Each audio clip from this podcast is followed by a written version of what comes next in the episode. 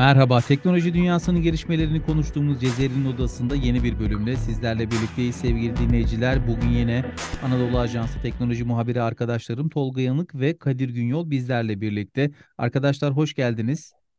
Hoş bulduk. Hoş bulduk.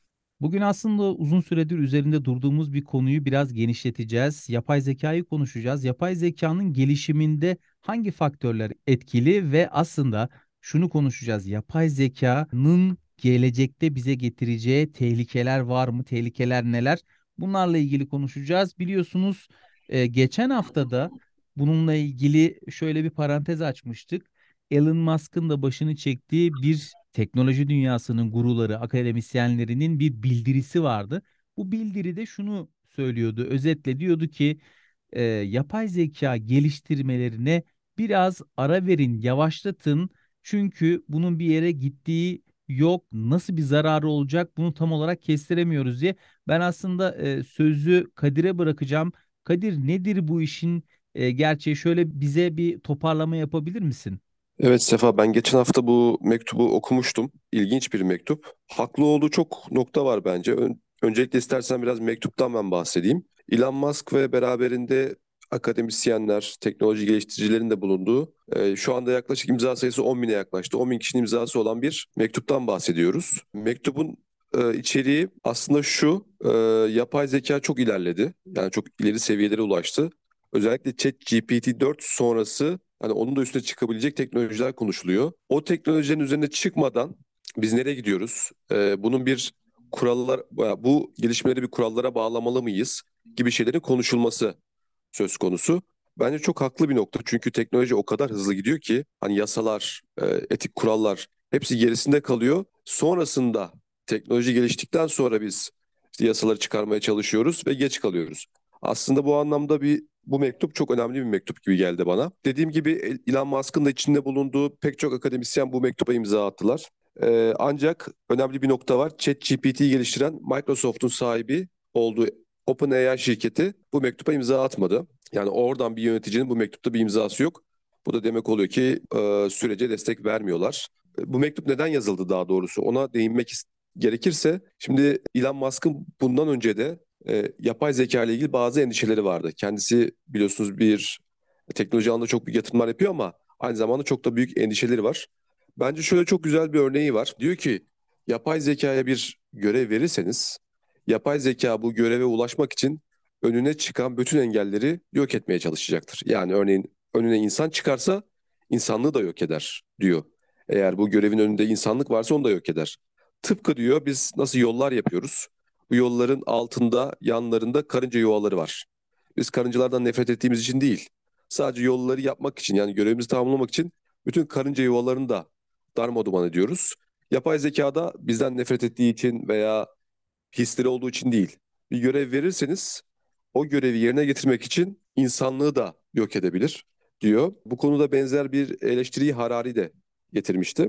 O da şöyle diyor. E, siz bir yapay zeka bir koordinat verirseniz mesela şu bölgeyi ele geçir gibi bir koordinat verirseniz yapay zeka robotlar ya da savaş makineleri o bölgeye giderler ve önlerine çıkan her şeyi, her canlıyı yok edebilirler. Yani bunlar e, hayali ürün şeyler değil, gerçekten olma ihtimali yüksek şeyler. Dolayısıyla bu aşamaya gelmeden yani teknoloji ve yapay zeka bu kötü amaçlar için kullanılmadan önce bunun bir kurallarını yazalım diyor yani bu e, bilim adamları ve teknoloji sahipleri.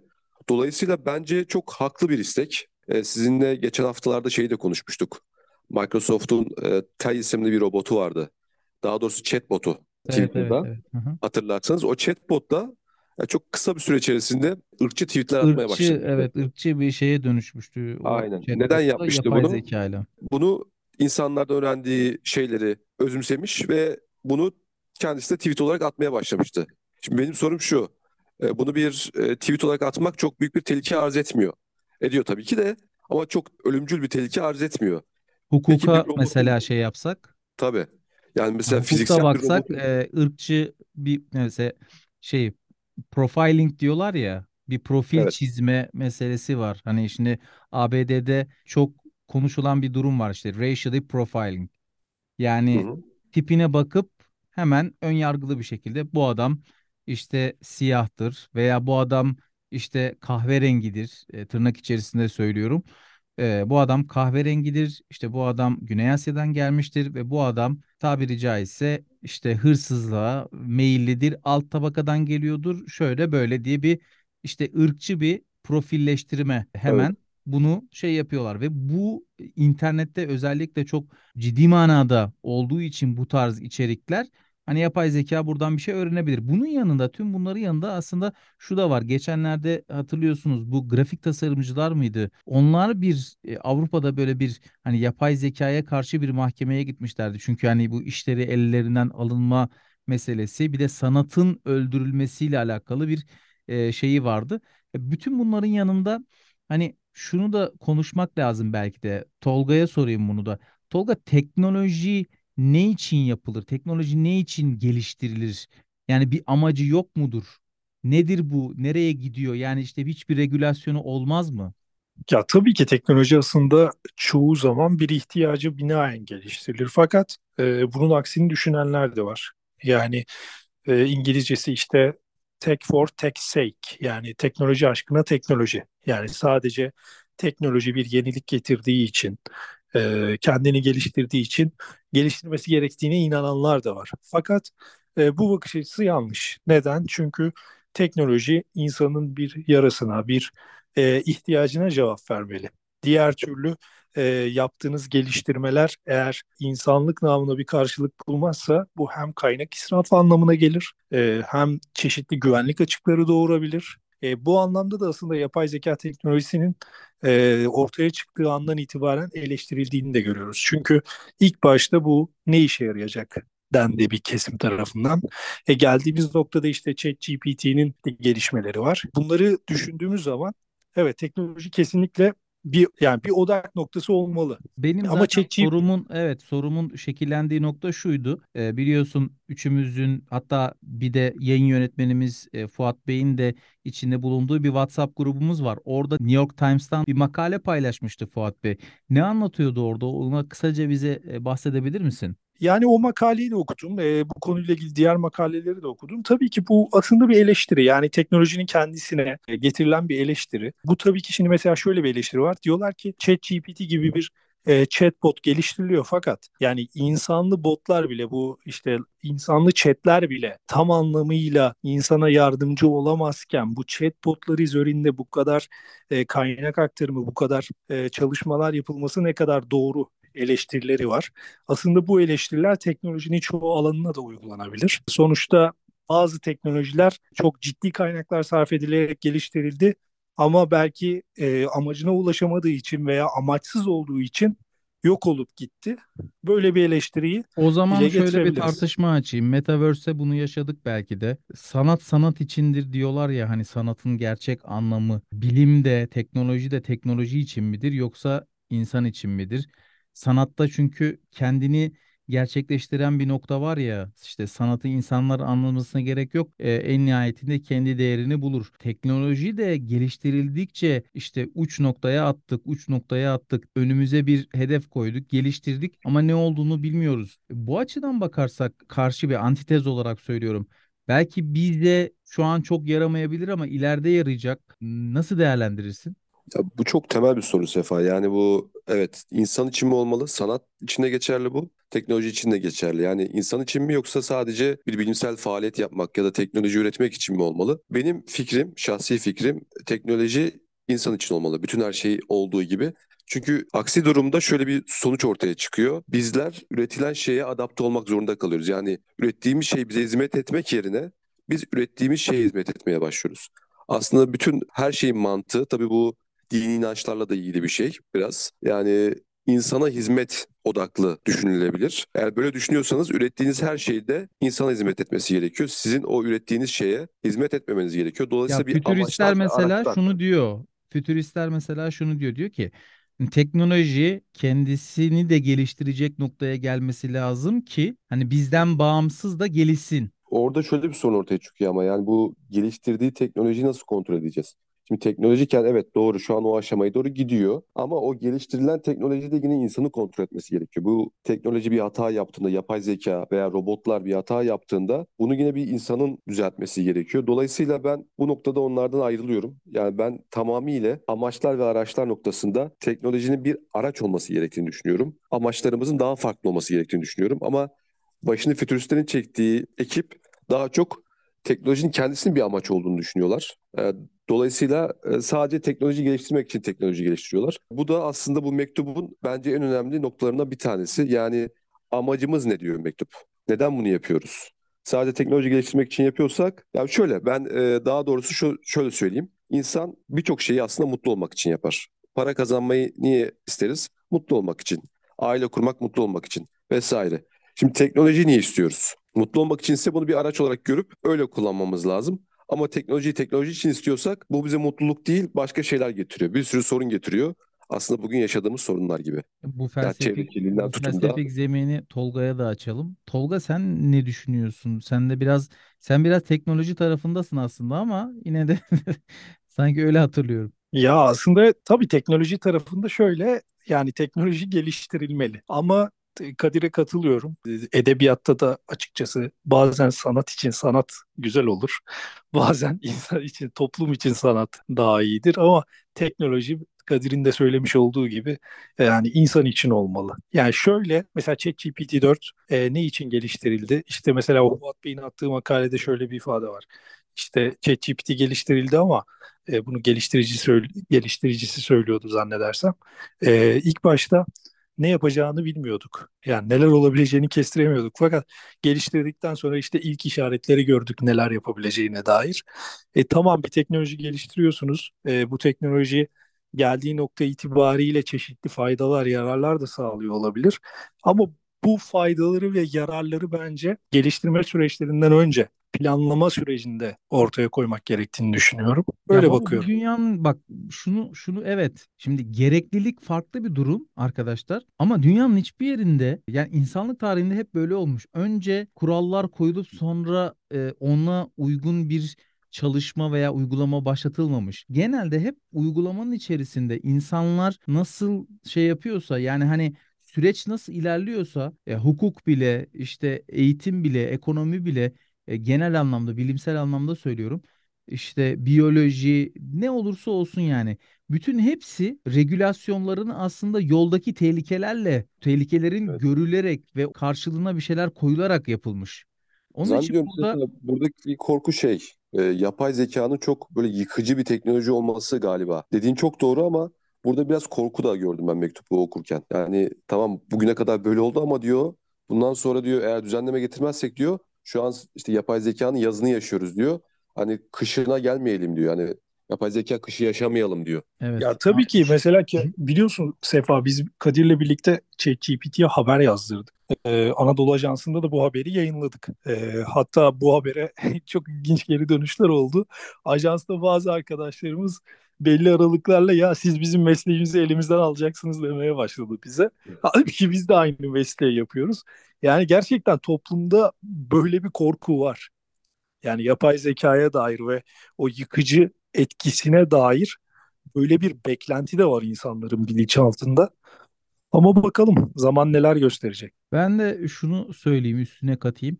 Şimdi yapay zeka özellikle bu chat şimdi hep chat GPT'nin ismini anıyoruz. Bunun yanında ben geçen de baktım yüzün üzerinde insanların hani kullan kullanabileceği yani derinleştirilmiş hani neydi onun adı? Deep learning yapabilen e, yapay zeka sistemleri var.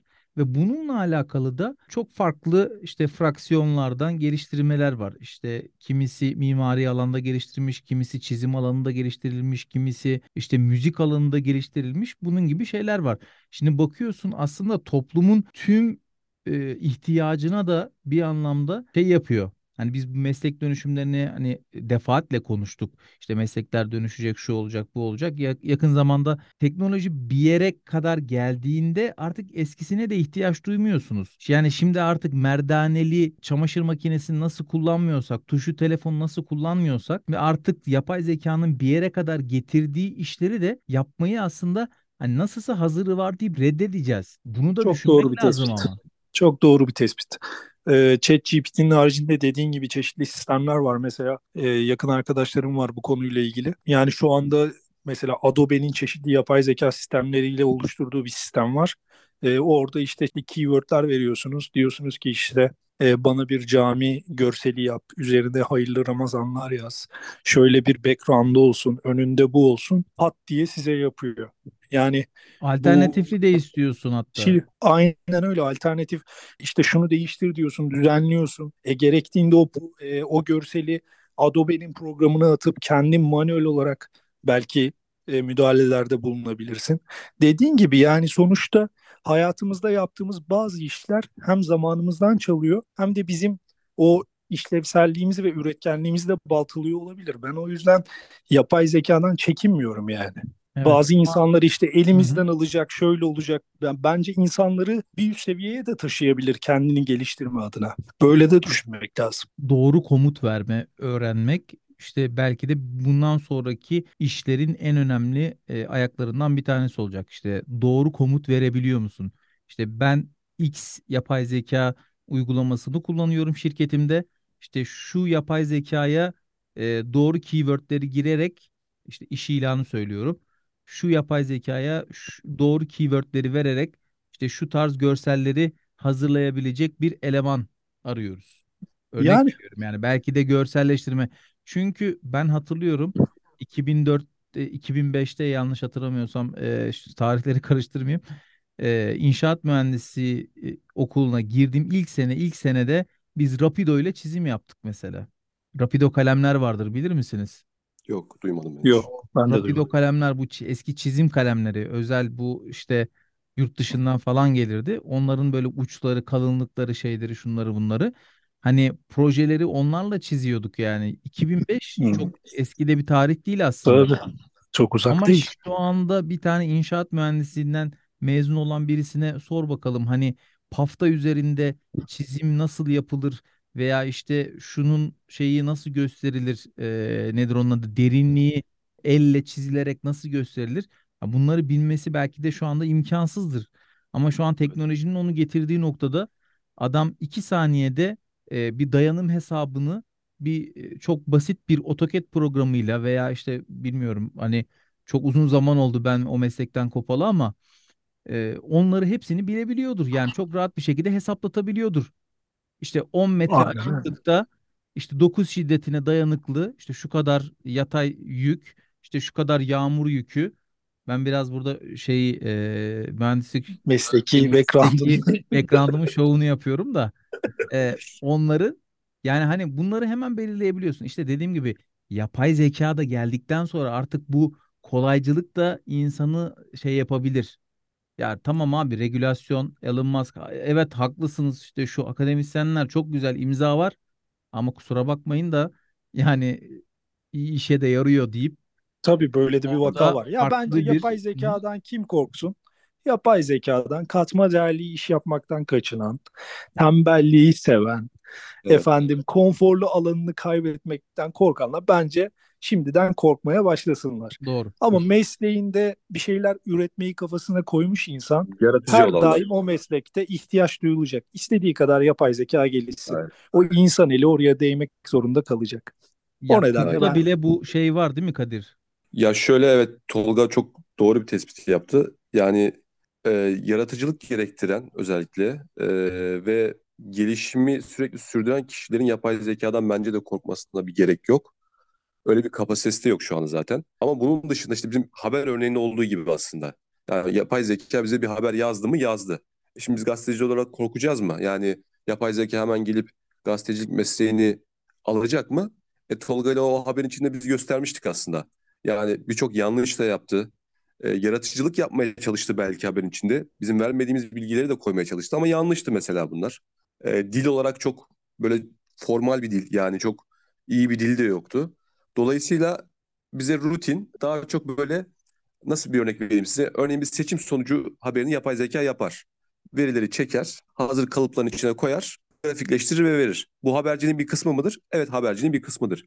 Ama bunun dışında mesela siz gidersiniz bir siyasiyle röportaj yaparsınız ya da bir sonraki seçimlerde kimin daha avantajlı olduğuna ilgili kaynaklarınızdan size bilgiler gelir. Yapay zeka bunları yapamaz. Dolayısıyla işin bu kısmında insanlar devam eder. Ama çok rutin haberler mesela kendi mesleğimiz açısından konuşacak olursak o rutin işleri evet yapay zeka alabilir. Ya Ve bu zaten burada yapanları- otomatize edilen kısmından değil de nasıl diyeyim işte o sürükleyici insanları peşine takan o hani kitleleri peşinden sürükleyen o mass medya şeyi Evet. Fikrini e, sürdürebilecek bir noktaya gelmesi zaten korku belki de hani orada şeyi var. Yoksa yıkıcı yenilik kavramını biz hep konuşuyoruz. Türkiye belki bugün içten yanmalı motor e, üretimiyle alakalı bir aksiyon almadı ama elektrikli aracını çok kısa bir sürede hani inşa edebildi, değil mi? Çünkü teknoloji artık belli bir noktaya gelmiş orada. Yani araç üretimi, otomobil üretiminde artık eskisi gibi işte tam böyle en ince ayrıntılarının şeyine kadar e, belli başlı parçalara bulmanıza gerek yok. Artık işte bir çip takıyorsunuz. işte özelliğini istediğiniz bir çip buluyorsunuz. Şey yapıyorsunuz. Ona göre bir istek yapıyorsunuz ve o çipi kullanarak aslında o bir şeyin e, aracın bütün beynini oradan çözebiliyorsunuz. Yani beyin e, için kullanılan kısmını. E şimdi e, Türkiye şu anda çok kısa bir sürede bu yolu alabildi. Niye? Çünkü bununla alakalı doğru adımları, doğru hamleleri yaptı ve kısa bir sürede de e, aracını çıkardı. Bu arada hani işte sözüyle gelmişken işte Cumhurbaşkanımıza da teslim edildi ilk TOG aracı. E, yine dost ve kardeş ülke Azerbaycan Cumhurbaşkanı İlham Aliyev'e de teslim edildi aracı. Yani bunlar çok güzel gelişmeler. Bizde hani yapay zekada sadece Türkiye açısından değil yani dünyada bir şey olacak bize gelecek değil. Belki de bizim bu e, şeyi de yakalaya, yakalamamız lazım. Yapay zekada işte ChatGPT'ler şunlar bunlar Türkiye'den de yerli bir yapay zeka motoru çıkması lazım. Bunun da en azından çalışmalarının çağrısını e, biz de dinleyicilerimize belki bir genç bizi dinliyordur. E, ben bununla alakalı ne yapabilirim diye çalışmaya başlar diye böyle bir çağrıyla artık yavaş yavaş da programımızı da sonlandıralım istiyorum. Son söylemek istediklerinizi alayım arkadaşlar. E, Ben son olarak şunu eklemek istiyorum. Özellikle bu e, mektupla ilgili yani mektubun ne kadar işlevsiz olacağı ile ilgili benim kanaatim şu. E, biliyorsunuz Çin e, yapay zekada zaten öne geçmek üzere ya da geçti de diyebiliriz. Amerikan tarafı diyor ki işte Elon Elon Musk'ın başını çektiği ekip biraz durduralım şu işi. Ama böyle bir yarış ki yani sen biraz durduğun zaman adam seni daha çok geçip gidecek. Dolayısıyla bu artık bir kızışmış bir yarışa döndü. E, o yüzden bu mektubun e, çok da işe yarayacağını düşünmüyorum diyeyim son olarak. Ben de şunu söylemek istiyorum. Sefa gençlere bir çağrı yaptı. Ben de gençlere, yatırımcılara, girişimcilere, bizi dinleyen herkese yani ben şunu geliştirdim ve kesinlikle haber değeri var. Bunu tüm Türkiye duymalı diyorsanız Kadir'e, bana, LinkedIn'den, sosyal medyadan ulaşıp e, geliştirdiğiniz teknolojileri anlatabilirsiniz. E, teşekkür ediyorum. Evet, yapay zekanın aslında önümüze çıkartacağı şeyleri sıkça konuşacağız. Çünkü teknolojinin şu anda geldiği noktada e, çok önemli bir aktör. E, yine tekrar birlikte olacağız. Bugünlük programımızı sonlandırıyoruz. Twitter'da biliyorsunuz AA Sesli hesabında paylaşıyoruz çalışmalarımızı. Yine diğer bütün podcastlerimizi ve Spotify, Apple Podcast artık hangi platformdan dinliyorsanız bize e, abone olmayı unutmayın lütfen diye tekrar hatırlatıyorum. Cezeri'nin odasından bu haftalık bu kadar. Hoşçakalın.